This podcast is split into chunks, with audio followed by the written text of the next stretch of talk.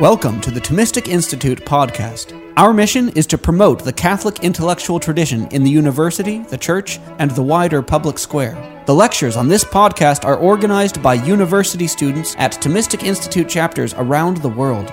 To learn more and to attend these events, visit us at thomisticinstitute.org.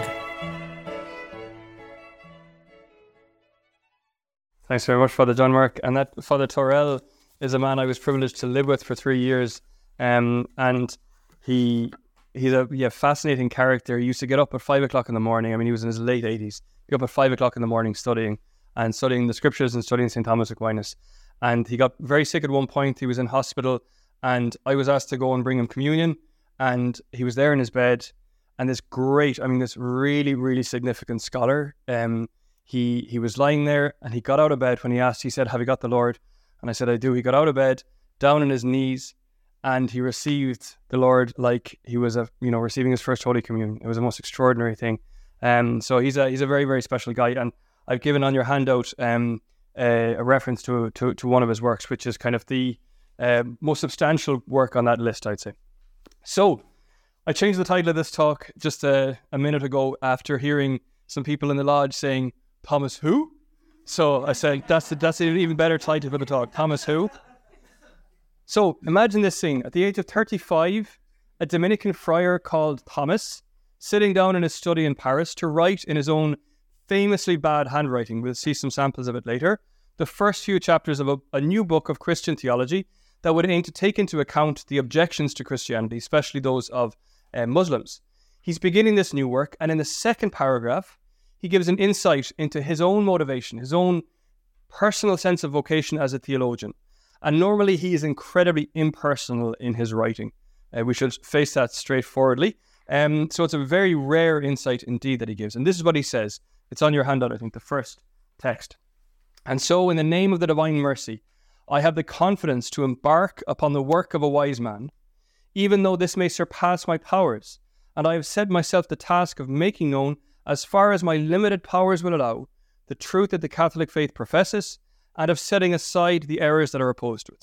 So two prongs there, to make known the faith and to set aside the errors opposed to it. To use the words, then he says, of Hilary, that's St. Hilary of Poitiers, "I am aware that I owe this to God as the chief duty of my life, that my every word and sense may speak of him." Chief duty of my life, that my every word and sense may speak of him. In this talk, I'm going to try to give you a sense of the whole life of Thomas Aquinas and of his dedication to speaking of God, to speaking truly of him and wisely of him. Now, that's an impossible task, to speak even remotely adequately about the life and work of St. Thomas in an hour or so. So I'll just be scratching the surface. But I've given you, as I said, a few further reading ideas that we can dig into in the Q&A. And there are tons of podcasts on the Thomistic Institute SoundCloud account. I'm sure you all know it. And there's Aquinas 101 and I Aquinas, a great resource on YouTube that a friend of mine in Freiburg set up. Really, really excellent. All of that will be really helpful to you in getting to know the thought of St. Thomas better. And I'm sure you all know better than to think of the Middle Ages as the Dark Ages. But I imagine a lot of your peers do think in those terms. They think of Europe before the Reformation, before the Renaissance, before the Scientific Revolution, as an age of authority, an age with little curiosity, an age with little creativity even. Now, you just have to stand in front of a Gothic cathedral anywhere to realize how unfair and untrue that stereotype is. And the more you dig into the 13th century especially, the more you see it as an age of novelty. The Gothic cathedrals themselves are new. There's a whole new style of preaching going around called the Sermo Modernus, the modern sermon they call it, distinct from the sermon of the ancients, that style of preaching. And the universities are new as well. So in the late 12th and early 13th centuries, you have students and teachers in two places, Paris and Bologna, and in other places as well, on a smaller scale, clubbing together in associations aimed at protecting their respective rights. So in Paris, it's the teachers who club together to protect their rights as teachers. In Bologna, it's a very different model of universities, the students who form an association. And these associations were called universitates. And usually with papal support, this institutional setup provided the necessary framework for stable teaching and research. And these stable environments, they began quickly to attract great numbers of students from across the Christian world and they became very prestigious. They were places where old ideas and old subjects were taught, but they were quickly flooded with new ideas and new texts, or better, rediscovered ideas and texts. And here I'm referring to works of philosophy, by Aristotle especially, that had been forgotten in the Latin West, but which had been actively and continuously studied in the lively philosophical tradition in the Arabic-speaking world among Muslims and Christians. With the Christian conquest of parts of Spain and elsewhere, you have these long-forgotten works of Aristotle being rediscovered and translated from Arabic into Latin. And at the same time, well, a little bit later, you have people in Western Europe who begin learning Greek again and begin translating Aristotle directly from Greek into Latin. Thomas Aquinas is actually at the cutting edge of this new phase of translation of Aristotle. He's getting them hot off the presses, if you like. So the new world of universities suddenly encounters a whole load of new ideas in Aristotle and in Jewish and Muslim philosophers, people like Averroes, Avicenna, and Moses Maimonides. So you have new ideas in metaphysics, for example, the study of being, the science of being. You have new ideas about the soul and its relationship to the body. You have new ideas about creation. You have new ideas about ethics with a new appreciation of virtue as a moral category. You have new ideas as well about the natural world, about physics, about zoology, and so on.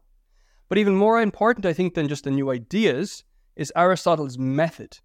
The method he applies in all the sciences, from botany to metaphysics. He is rigorous and systematic, and he seeks to show how every element of the particular science fits with all the other parts, how the more fundamental ideas give rise to other ideas, and so on. So this model of how to think responsibly and clearly, is undoubtedly Aristotle's most important contribution to the new world of universities.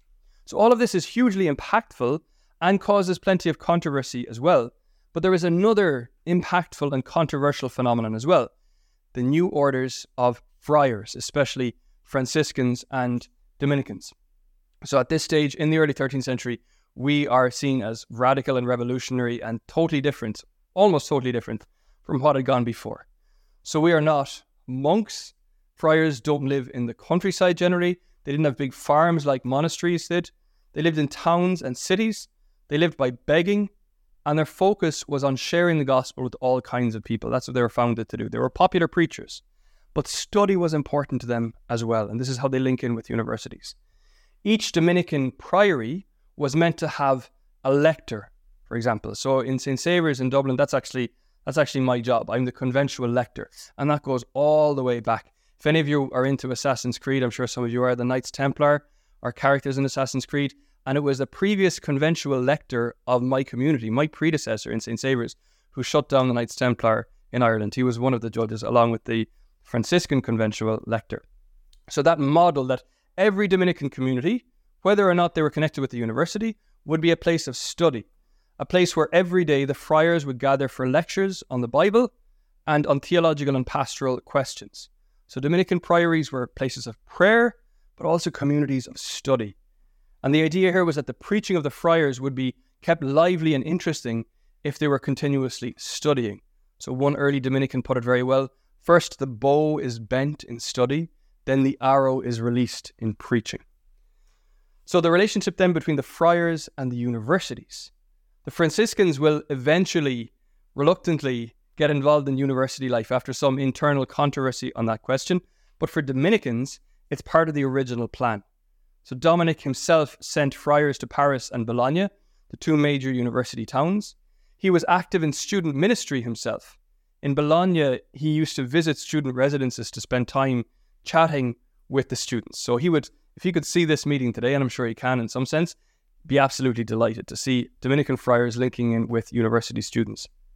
And in Paris, the friars weren't initially allowed to preach at all when they arrived there. They weren't allowed to preach publicly. So what did they do?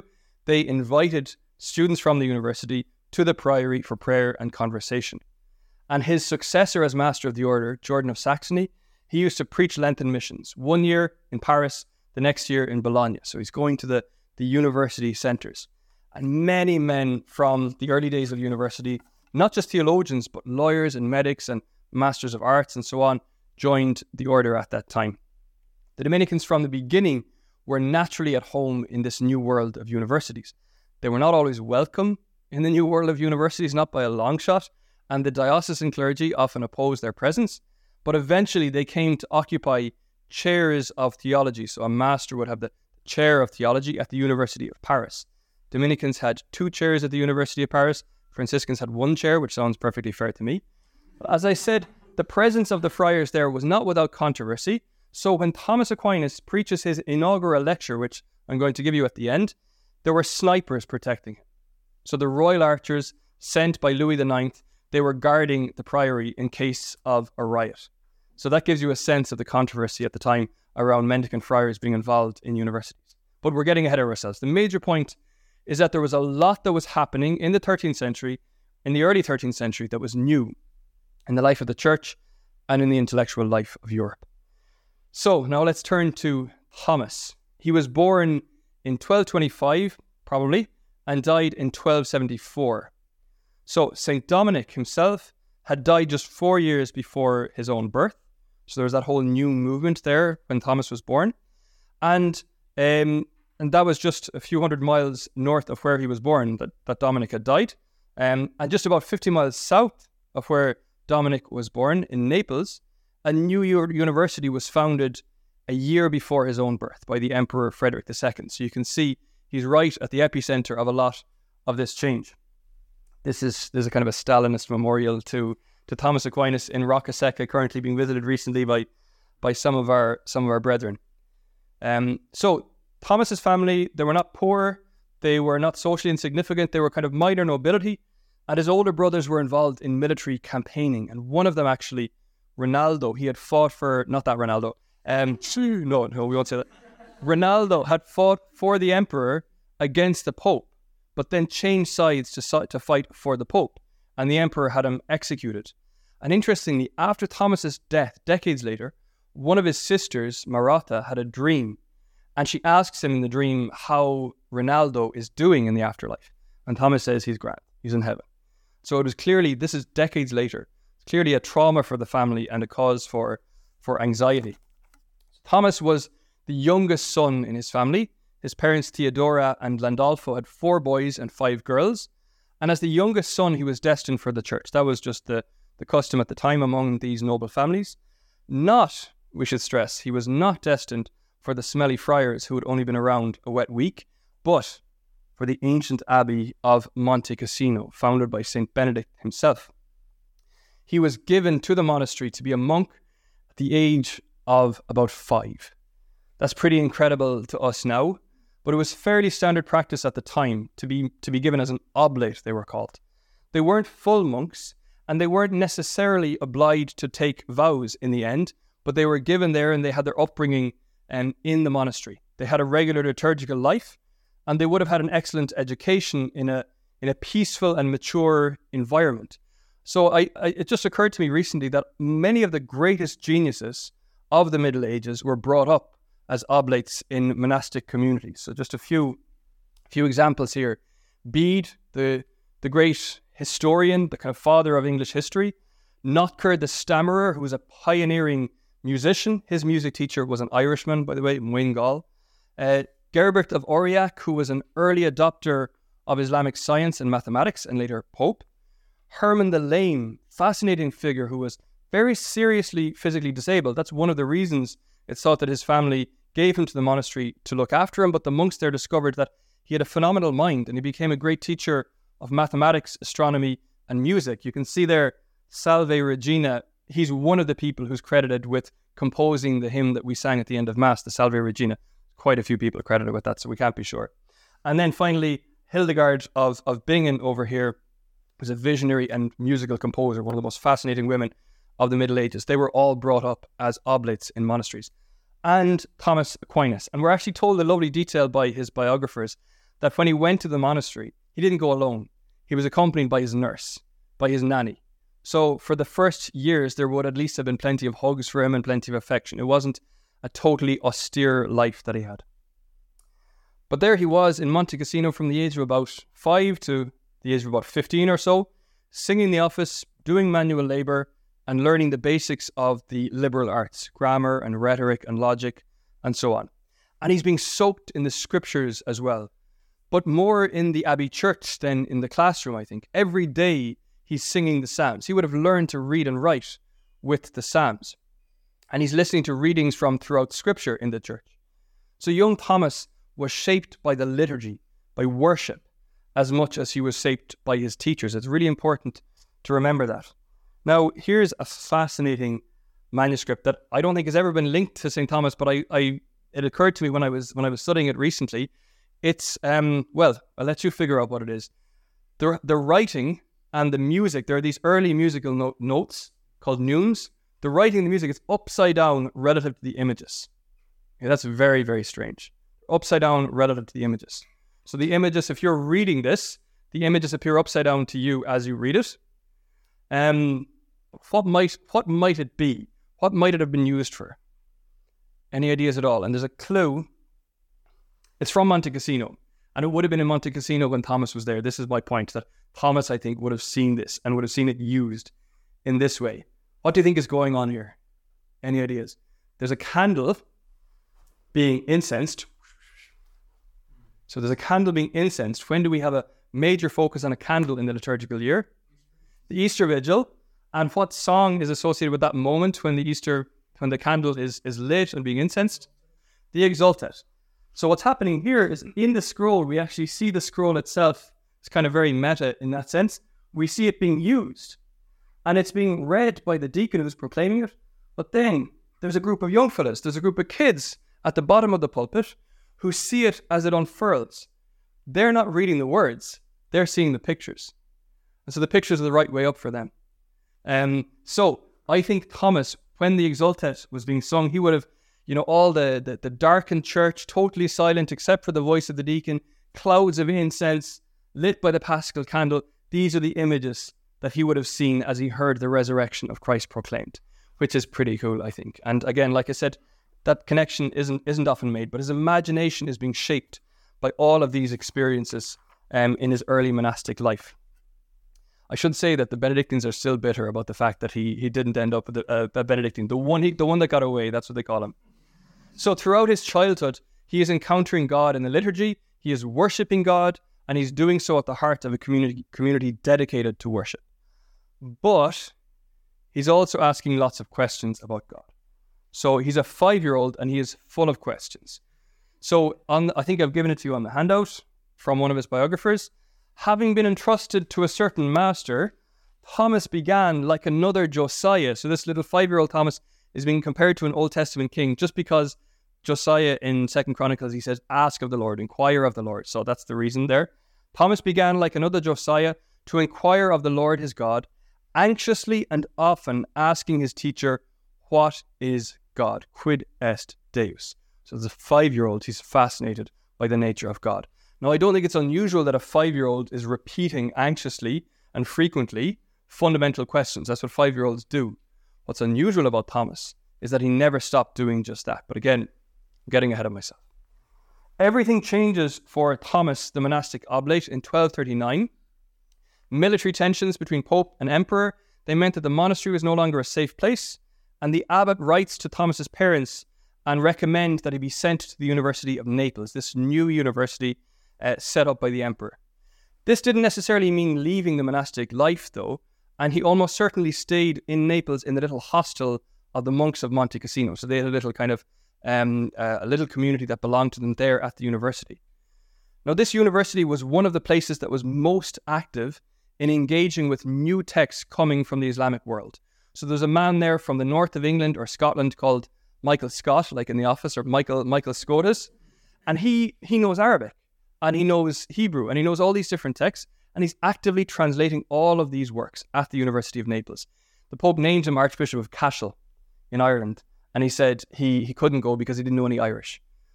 So he had some limits in his linguistic abilities. But Arabic and Hebrew he could manage, and he was actively translating all of these works.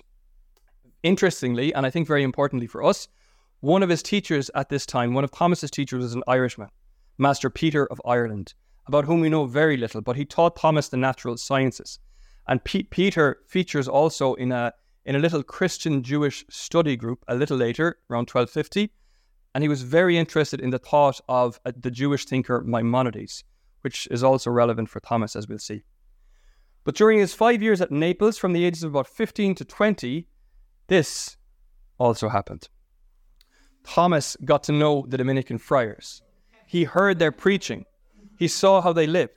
He learnt that study was a vital part of their way of honouring God and serving the church, and he had found his path.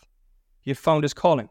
And so he took the Dominican habit in 1244 at about the age of 20. His family is furious.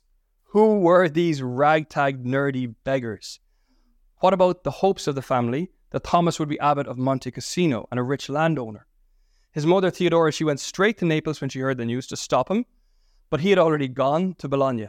So in fact, this had happened earlier in Naples, that the son of a nobleman's family had entered the Dominicans, and I think the friary ended up being burned down by that family. So, at least there was a massive riot and there was major destruction. So the Dominicans were cute, they said, we got to get Thomas out of here. So he went straight to Bologna, but she was cute as well, Theodora. She got word to her sons, her military sons, and said, you've got to intercept young Thomas. And so he ends up being kidnapped by his own brothers, and he is imprisoned in his family home from the age of 20 to 21. So totally normal situation. So you can see him here. Here is Thomas being dragged away from his black and white herd by his brothers. They try everything to dissuade him from remaining as a friar. Famously, they send in a prostitute into his room to tempt him, but he resists temptation and keeps her back with a red hot poker, and that's one of the reasons that title angelic is associated with him. Again, totally normal situation. One thing I love about this time of imprisonment, though, is what Thomas does with his time. So we all had an experience of lockdown. Thomas, in his time of lockdown, he studies. One of his biographers writes, while he was hemmed up in the body, he was released in the mind. He read the Bible cover to cover. So Bible in a Year, long before Father Mike Schmitz got there. He read the Bible cover to cover. He studied the sentences of Peter Lombard, which was the standard theology textbook at the time. And he read works on logic by Aristotle. But he's not just studying on his own. And I really love this because he's often presented as a totally solitary figure. He begins to share what he's learned with one of his sisters. He sets up a little Bible study with her, just the two of them. I think that's such an important point. Thomas would go on to have many, many students in Paris, Rome, Orvieto, and so on. All of them, as far as I know, were men. But his first student was a young lay woman whose mind he clearly respected greatly. In any case, Thomas's family eventually recognized that he's not returning, and so he's released back to the Dominican order. And from that point on, for the next 30 years, he lives the life of a Dominican friar. And I think it's really important to underline this as well. Sometimes Thomas can be reduced to his writings or to his ideas, and we forget the life that lay behind the works. A life lived in Dominican community, a life of prayer, a life lived under obedience, and the life that involved the ultimate penance, committee work, and committee work with Dominicans. You have no idea how much suffering that involves. When the Dominican order was trying to draw up a proper curriculum for its internal studies, it called on Thomas, along with four other friars, to work it all out as a committee. And one of them was actually Albert the Great. So you had two. I mean, it's the only committee I've ever thought, actually, wouldn't mind being on that committee. That would be pretty cool just to see. In any case, they did. They came up with the curriculum and so on. And on two occasions, Thomas's fellow Dominicans asked him to establish houses and programs of study within the order, first in Rome and then in Naples.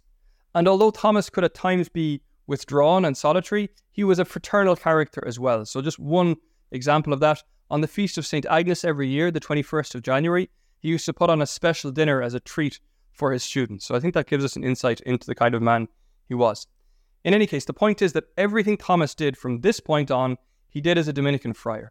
Under obedience to Dominican friars, collaborating with Dominican friars, supported by Dominican friars, mostly supported by Dominican friars. The first person to condemn him was also a Dominican friar, but anyway. And with many Dominican friars among his students and intended readers. So, if he was a man of the Dominican order, he was also a man of universities. And that brought him into contact with the world beyond the order. Right from the start, as I mentioned, St. Dominic wanted his friars closely associated with universities. Other churchmen at the time were very suspicious of universities, Famous example is St. Bernard of Clairvaux, did not like universities, but Dominic and the Dominicans saw their huge value. So of the 30 years remaining in Thomas's life, he spent 7 years as a student at universities, first in Paris and then in Cologne. As a student, he was taught by bachelors and masters. So bachelors, a lot of you are studying for a bachelor's degree. A bachelor initially was a squire. A knight would have his bachelor. And so a bachelor was like an apprentice to the master in a university. That's what it meant. And he would be taught from the two main theological textbooks, the Bible and the sentences of Peter Lombard. A typical day for him in Paris as a student would have involved a 2-hour lecture on the Bible, a 2-hour lecture on the sentences, and then in the afternoon, repetitions of what had been learned orally. You would go through with other students what you had learned that morning. And then there would be a debate or a disputatio once a week. We'll come back to that in a wee bit. The bachelors would have commented on biblical books in a fairly speedy and shallow kind of a way, without dwelling on difficult problems or deep mystical senses. It was just the literal meaning of the text. So some of you might have done the Great Adventure Bible series. You know, you can do the whole Bible in just 8 weeks and you just get a sense of the overview of the thing. You just run through the big story. And that's kind of what the bachelors did in their teaching. And then the masters would go into greater depth in their commentary in class. And they would usually spend 1 year or at least one term on each book. We don't know exactly what courses St. Thomas took, but we know one of his professors, St. Albert the Great. I could talk about him forever, and I have a talk up on the Thomistic Institute SoundCloud account that I gave to UCD or Trinity. I get them confused. I shouldn't get them confused, but I do. In any case, you can follow that up if you're interested. A few years later, in his late 20s, Thomas was an assistant to Albert the Great, and he himself was a biblical bachelor teaching students in Cologne. So one of the most fascinating discoveries in recent years, in the last 15 years, I think, is somebody found samples of Thomas's handwriting in a manuscript in Cologne. So this was undiscovered until recently. We know that Albert the Great was teaching on a work called The Divine Names by Dionysius, and that was translated 3 different times, including by an Irishman, John Scotus Eriugena. So I think this is the translation by Eriugena, who used to be on the £5 note. And what's evident here is that Thomas was Albert's assistant, and Albert got him to compare the different translations. And so Thomas will write in here, and it's here. It's not this small writing. It's here, the much fainter writing, or in between the lines. Really terrible writing. I mean, I can't emphasize how bad his writing is. But he writes in just little notes comparing it with other translations. So this is the kind of the donkey work that Albert is getting Thomas to do. But also he's teaching on the book of Isaiah, for example. And we're lucky enough to have Thomas's own notes from this class, and they are an absolute mess. So you can see in the margins, these are little extra ideas he had, how what he was saying in class could be developed more. So he had lots of ideas for how to go more in depth in Isaiah, but the main text is fairly basic and fairly straightforward, because that was the job he had, just give them the overall story. It's worth noting as well that Albert was very interested in Aristotle, especially in his ethics, and he was teaching that at a time when other universities considered it off limits, so Thomas would have been exposed to that. I'll just give you one other example here. This is a selection of Thomas. This is not Thomas's handwriting, but it's from a manuscript which contains his handwriting, and on the front of it, Thomas's secretary leaves a kind of a catty sort of a remark. He says, "We preserve this sample of Thomas's handwriting in case anyone should ever be found who's able to actually read it." So there you go. That's Reginald, his long-suffering secretary. What was Thomas actually like in this period? We know he was very quiet and just a very straightforward kind of guy. His fellow student friars gave him a nickname, the Dumb Ox. That was the name they gave him. One of his biographers tells us that, and the same biographer adds, they did not know then about the theological mooing that was to come. Mugitus is the Latin for mooing, in case you're interested. The theological mooing that was to come. They actually thought he was a little bit slow because he was so quiet, and they offered to help him on one occasion. So one of them said, "Listen, I'll explain to you what Albert taught us today." And he's trying to explain, and he's really cocky, and he's messing it up completely. And Thomas very gently comes back in and explains what Albert was actually saying, and goes, explains what it all means and so on. And they're stunned. When Albert came to realize how talented Thomas was, he said to the other students, "We call him the dumb ox." And note that it's not just the students who call him the dumb ox. Albert is saying, we call him the dumb ox, but he will produce such a mooing in his teaching that it will resound throughout the whole world. So after Cologne, Thomas is back in Paris, now working the next stage of his career, a Bachelor of the Sentences, and he produces, if you like, his doctoral thesis, his commentary on the Sentences, and writes a few other short works. Then he becomes a proper master. He's kind of the top of his game. He's a master of the sacred page. If you asked him for a business card, that's what it would have said on it. Master of the sacred page, meaning scriptures. And he holds then a chair of theology in Paris, the Dominican chair, twice, on two occasions, for 3 years in his early to mid-30s, and then for 4 years in his late 40s. And in between those, he's teaching and writing full-time in Dominican houses in Naples, Rome, and Orvieto. So then you get a sense of his full career. What does it mean at the time to be a master in the University of Paris? It means three things. There were three tasks that a master had. Predicare, disputare, legere. To preach, to dispute or debate, and then to read or to lecture. Preaching meant delivering sermons before the university, spiritual reflections which all the students had to attend. And Thomas as master would have done this several times a year. And a few of these university sermons survive. And they're really beautiful, but it's interesting that he's not the kind of preacher who tells stories or uses engaging images. So a lot of other preachers did this at the time. It was kind of the cool thing to do at the time. Thomas didn't do it. He's just really straightforward in what he says. Very clear, very straightforward, nothing strange or startling. But his sermons didn't always go smoothly. So in 1259, one of his sermons in Paris was interrupted by an employee of the university, a man who was actually responsible for getting the students from the north of France to behave themselves. Clearly, he wasn't very good at his job. He was misbehaving himself. He got up in the middle of the sermon to lead a protest against the friars. And he actually had flyers to hand out, pamphlets written by a diehard opponent of the friars called William of Saint-Amour. So he's handing out these flyers and shouting, and poor Thomas up there, you know, greatest theologian of the time, doing his best just to preach a little sermon. So that's to preach. Disputare then referred to the practice of formal debate. It was a way to sharpen your teeth in your subject. If any of you are studying law, you could think of the moot court that you have, or you could think if you're studying to be a teacher, teaching practice, or even if you're, you know, training in the medical area, you're often brought into hospital and you're asked, how would you assess this person? How would you diagnose them? And so on. So that way of cutting your teeth in your subject. In a theology disputatio, there would be a question to be discussed. So for example, do the sacraments cause grace in the soul? That's a disputatio that Thomas actually oversaw when he was in Paris. And then there'd be two teams of students, those who would take one side, and they would present their arguments against. And actually, we know from the real disputatio that happened, 19 objections, not just one or two, 19. So it's really, really complex. And then the other team would respond to each of their objections. And then the master presiding over it all would give his decision and would sum up the truth of the matter while taking into account all the good elements of the objections.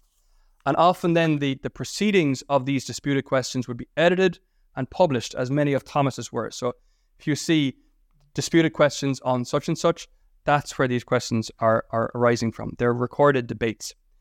When you read these disputed questions, there's a word you'll come across again and again, distinguo. I distinguish. I looked it up in the online corpus of Thomas's works. 6,000 times that word turns up in Thomas's writings.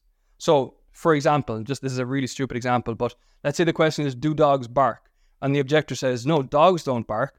Bark is what grows on the outside of trees. And then you have to distinguish. We distinguish between two kinds, two senses of the word bark. Now, that's a silly example, but you get the idea. And it's a really important aspect of St. Thomas's thought. It's not original to him. It's part of the air he breathes, but he is a true master of this art of distinction. Really important. Interestingly, there was another kind of disputed question, not this formal debate, but they were called quadlibital questions, and they were a lot more fun. So masters had to come before the students, and the students could ask them whatever they wanted. Quadlibet, that's what that means. Whatever you want, you can ask. How do you get the figs into the fig rolls? Come on, answer me that, Master Thomas. And we know that these were very intimidating for masters. So they very often skipped these events. It was a problem. They very often developed a strategic sore throat and couldn't turn up. But scholars have looked at Thomas's own schedule and figured out that he actually attended his sessions far more regularly than his contemporary professors. And again, his replies were edited and published and recently translated. They're a really, really good read. So you have some of them are cheeky. There's one that says, if a man takes a vow to go on crusade, but he doesn't trust his wife to remain faithful when he's away, is he still obliged to carry out his vow? And you can imagine the lad sniggering at this, but Thomas takes it very seriously and gives a very good answer and so on. And I just came across an interesting one recently. Should we choose the best bishop, always, of the candidates for bishop? Should we choose the best bishop? And Thomas says, let's distinguish. What do we mean by best? If we just mean the most charitable, in that absolute sense, charity is the perfection of the soul, the most charitable bishop, he says, is not always the bishop we should choose. You might have someone who's very, very charitable, but doesn't have good skills in finance and management and so on. And so it might make sense to actually choose someone who's less charitable, but had these skills also. So you distinguish. Right? This is the kind of work that he's doing all the time. So there's preaching and disputing. And then there's this last task, which is reading or lecturing. And it's so important to underline here that what Thomas is reading and commenting on in his lectures is scripture. He's a master of the sacred page. From the beginning of the end to the end of his theological career, he's commenting on scripture. It's true he writes commentaries on some of Aristotle's works near the end of his life, but as far as I know, he doesn't teach them. He's not teaching Aristotle in class. He's teaching the scriptures, as far as I know, but I might be corrected on that. His teaching text is the Bible, one book at a time, and he comments on them in great depth and subtlety. I've written in brackets there, Father Noel heart attack. If you want to know that story, you can ask me afterwards, but it's relevant to the topic, but I don't think we have time for it. Of these in-depth commentaries on the scriptures, we have the following. A commentary on the book of Job. Some of you love his commentary on the book of Job and are reading it currently. Commentaries on the Gospel of Matthew and John. Also commentary on the Psalms, which is being translated at the moment, I think, by a Dominican sister in the States. Commentaries on all of Paul's letters, and he also composed a collection of commentaries from the fathers of the church, the early theologians, on all four gospels. So in other words, take a verse of Matthew's gospel and he will come up with 10 different comments from the fathers that he selected, the best of, on this particular verse of scripture. Huge work went into that. It's called the Catena Aurea, the golden chain. And again, he works on these to edit them and publish them. Thomas published an awful lot. About 10 million words, I think, is one estimate. Roughly 2,000 words every working day, which is not bad. Apart from sermons, commentaries, and disputed questions, he also produces, as I mentioned, commentaries on the works of Aristotle, polemical works defending the mendicants. I know Professor Eitel there is working on one of these texts, and short works written at the request of various people, especially Dominican friars. So Thomas, just like we get emails saying, could you do this and could you do that? Thomas was exactly the same. He got requests from all kinds of people. So one of them is a request from a friar in Besançon, France, who has a lot of questions about the exact shape of the star that the Magi saw in Bethlehem. And Thomas says, he gives like one-line answers to these questions. And then he says to him, listen, you need to discern what questions are important in theology and what questions are not important. Okay? So he's patient, but like kind of laying down the law. This is not important. Another reply to questions is sent to Antioch, to a man, probably a Dominican friar, the cantor of Antioch, who was at work there among Muslims. And Thomas is helping him to explain Christian beliefs to Muslims who were ridiculing him. So a very real situation, a very real concern. And Thomas is practically helping this guy. Very often in these responses, he starts off by apologizing for the delay. I mean, we all reply to emails like that. So sorry for the delay, of 6 months or whatever it might be. But he starts off saying how busy he's been. And one example, he says, we had extra prayers in Lent. I just didn't have the time to get back to you during Lent. It was a really, really busy Lent. I'm sorry about that. And so you get an insight into the busyness of his life. Now, what work of Thomas's have I not mentioned much yet? The most famous work, if any of you read Thomas, this is probably the work of Thomas that you've read. What is it? Summa Theologiae. The Summa Theologiae or the Summa Theologiae, there are two different ways of referring to it. That is the one you all know and love, I'm sure. And it's the work that when I was a teenager, I found that on my dial-up internet, and it changed everything for me, I must say. It's a really, really important work, not just because I found it, but 800 years of theological history. But hopefully against the background of what I've said so far, you'll understand it a little bit better now if you do read it, when you do read it. Firstly, I mentioned that Thomas was given carte blanche to design a Dominican curriculum on two occasions. One of them was in Rome, and it's there that he began the Summa Theologiae as a textbook, it seems, for Dominican students. So this is when he was given the opportunity to just design your own curriculum, and this seems to be the curriculum that he came up with.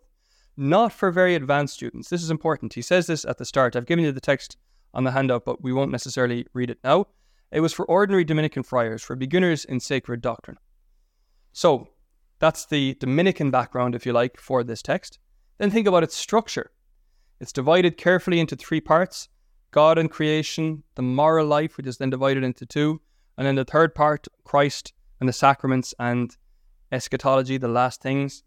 And then internally, it's subdivided intricately so that each little paragraph nests within a larger article and a larger question and a larger treatise and a larger part and then the whole. So it's often been compared to a Gothic cathedral for this attention to intricate structure. But you can see here too the influence of Aristotle as well, and his model of science, including science and theology, as a rigorous and coherent and well-structured body of thought. And you can see as well Thomas's gift as a teacher, because the structure of the Summa, it can seem intimidating to us. We look at this structure and we say, gosh, that's so intimidating.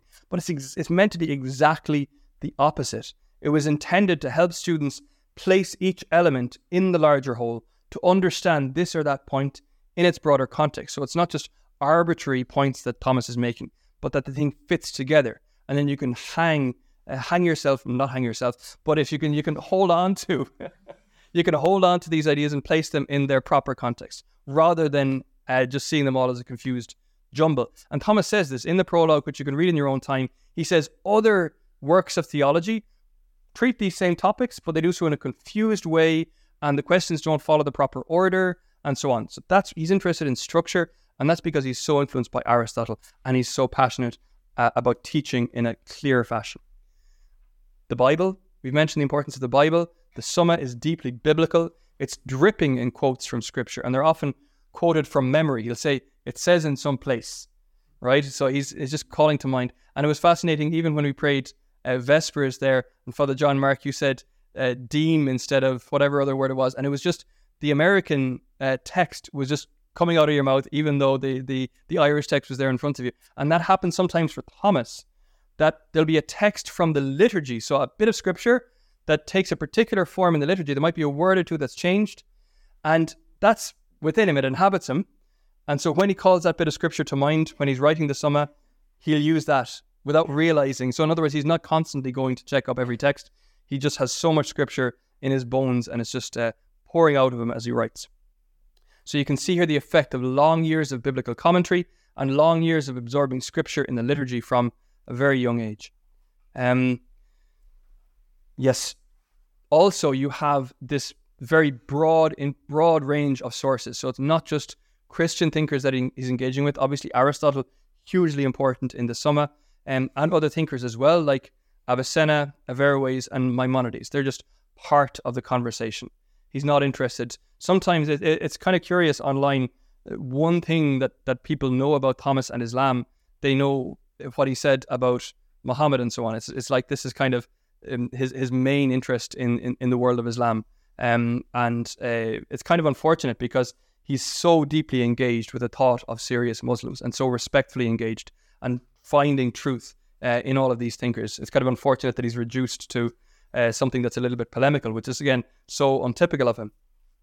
In any case, think of the structure as well of each article in the Summa. So if you've read any part of the Summa, you'll be familiar with this. And the mistake any beginner makes when they're reading the Summa is they read these objections. So Thomas asks a question, are cats black? And then the objection will say, no, they're not, and da da da da. And then you're, yes, they are black, or whatever, all cats are black or something. And then you think, oh my gosh, this is what Thomas thinks. But in the objections, Thomas is raising objections to his own position, which is such a strange way of writing for us. It's such a strange way of writing.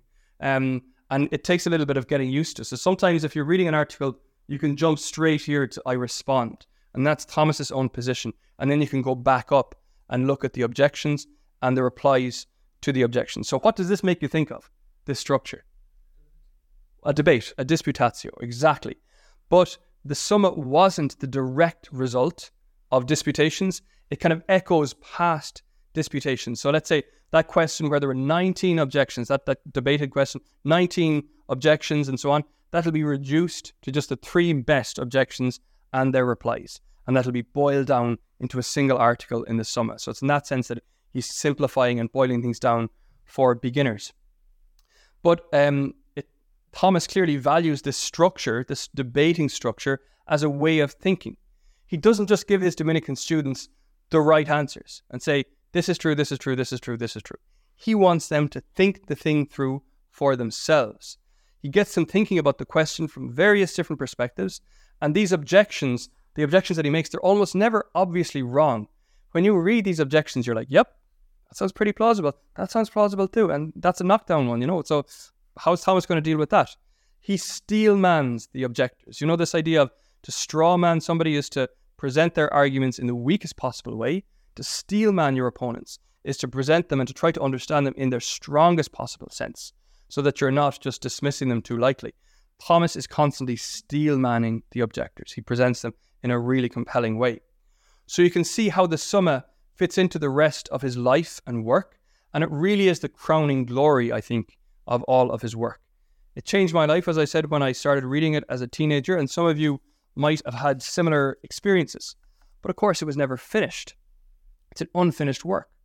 When he was halfway through the third part, on the Feast of St. Nicholas, December 6th, 1273, Thomas experienced something when he was celebrating Mass, and we're told by one of his biographers, after that Mass, he never wrote further or even dictated anything, and he even got rid of his writing materials.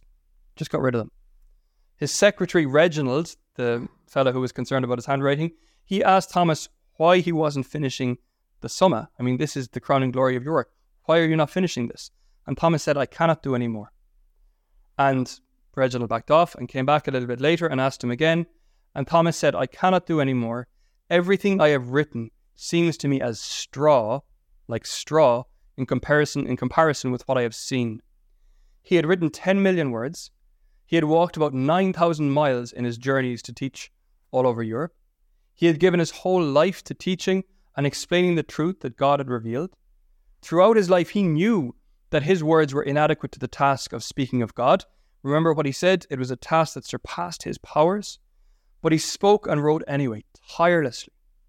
And now he had had some profound taste of the reality of God, which made him ready for the journey home and for rest in the truth. A few months later, he was on his deathbed, at the age of about 50, in the Cistercian monastery of Fossanova. After receiving communion, he said out loud, I receive you, my soul's redemption. I receive you, viaticum of my pilgrimage. For love of you have I studied, watched, laboured. I have preached you. I have taught you. He was anointed the next day, and he died 3 days later on Wednesday, the 7th of March. What use is this man to us today, though, and his thought? He mentions in the Summa Contra Gentiles that he intended to make known the truth that the Catholic faith professes and to set aside the errors opposed to it. And I think for every generation of Catholics since then, his work has served that purpose magnificently, especially in times of persecution. When the church was under immense pressure, it was often the thought of St. Thomas that gave resources and that gave courage to the theologians of the church at times of persecution. So one example that I found recently in the rare books room in Tala, I mean, I was just looking through the shelves and I found this and I almost started crying when I saw this. So this is a work, kind of a selection of the best parts of St. Thomas, published in Barcelona in 1647. And it made its way to Limerick, where this man, James Cummin, James of St. Dominic, common, and owned it in 1653. If you know your history, that was a really difficult time. 2 years before this, in Limerick, two of his brothers had been publicly executed after the Cromwellian siege of Limerick, and their heads were placed on spikes. And here he was in Limerick, studying the thought of St. Thomas, coming up with, just still interested in making the Catholic faith known and defending it against errors. I found that extraordinary. And just more recently, I found that the King of Spain was actually funding, there were Irish Dominicans in Madrid who were getting the King of Spain to fund the smuggling of books into Ireland for the Dominican friars who were under persecution at the time. And it came in via Burrashul. If any of you have been to Westport, you know Clew Bay, that it came in through Clew Bay. And I'm convinced there was an elderly woman called Honoria de Burgo who was martyred just a few years later, who was involved in this because her nephew was the lord of the area and would have had control over what came in and so on. So I think there was an elderly Dominican tertiary who was involved in this on the Mayo end, and this book almost certainly came in that way. So the friars, total persecution, everything had been wiped out. They were being killed left, right and centre. What were they doing? Studying St. Thomas. Why? Because this was the best way to make known and to defend the Catholic faith. Extraordinary. And I don't know, as I said, in my own case, I don't know if I'd be Catholic today if I hadn't found this when I was a doubting teenager. But he does more than just help us understand and defend our Catholic faith. He also shows us that faith is not opposed to questioning. Here is a man who is passionately committed to the truth of the Catholic faith, but who doesn't stop asking questions about it. There's about 3,000 questions that he asks in the Summa Theologiae alone. He kept that questioning spirit he had as a 5-year-old, and it was not an impertinent questioning, but a holy, humble, confident questioning. Ever since the Enlightenment, Christian faith has been associated with being unquestioning and incurious, and sometimes we believe that lie, and I think Thomas Aquinas is the best antidote to the lie. He shows that faith actually leads to questioning which won't end until we come face to face with God. And finally, I think his habit of carefully distinguishing takes on a special importance in our own time. We're in the era of the echo chamber. The very medium of our communication encourages us to affirm views like the views we currently hold, to deny the views of our opponents, and to go on affirming and denying until we're completely incapable of actual argument. Think of St. Thomas, not simply affirming or denying, but constantly distinguishing. Not straw-manning his opponents, but steel-manning. Spending time reading St. Thomas, then, it means learning from him to distinguish at every step. And it can be really frustrating. I can tell you, if you read a lot of St. Thomas, you can get really frustrated with how calm and even-handed he is and how careful he is. Sometimes when I read him, I just wish, just lose your temper, Thomas. Blast your opponents. Dismiss them. Just confidently say, this is what's true, and I know it for these reasons. But always, always he distinguishes. In this, they are correct. In this, they are. And I think in this respect, as well as modelling for us how to study and defend the Catholic faith, as well as modelling for us how to remain thoughtful and curious within the community of faith, he also shows us how to think and communicate with open-minded curiosity and even-handed serenity, not engaging in lazy polemics or throwing around slogans and soundbites, but reflecting and distinguishing and genuinely seeking truth. This deep thinking, it might seem ineffective, especially politically ineffective, but it's where lasting change comes from. All the polemicists and sloganeers of Thomas's time are long forgotten. Their words are gone the way of fish, flesh and fowl, but nearly 800 years after his birth, Thomas's careful words are still being carefully read, and his works remain monuments of unaging intellect. Thanks for listening to this lecture on the Thomistic Institute podcast. The generosity of people like you makes this podcast possible. If you enjoy these talks, please consider showing your support at www.thomisticinstitute.org/donate. Your donation of even $1 helps us reach more college students and many others with the powerful truths of the faith, and it ensures that we can keep publishing top-notch lectures on this podcast. Thanks a lot.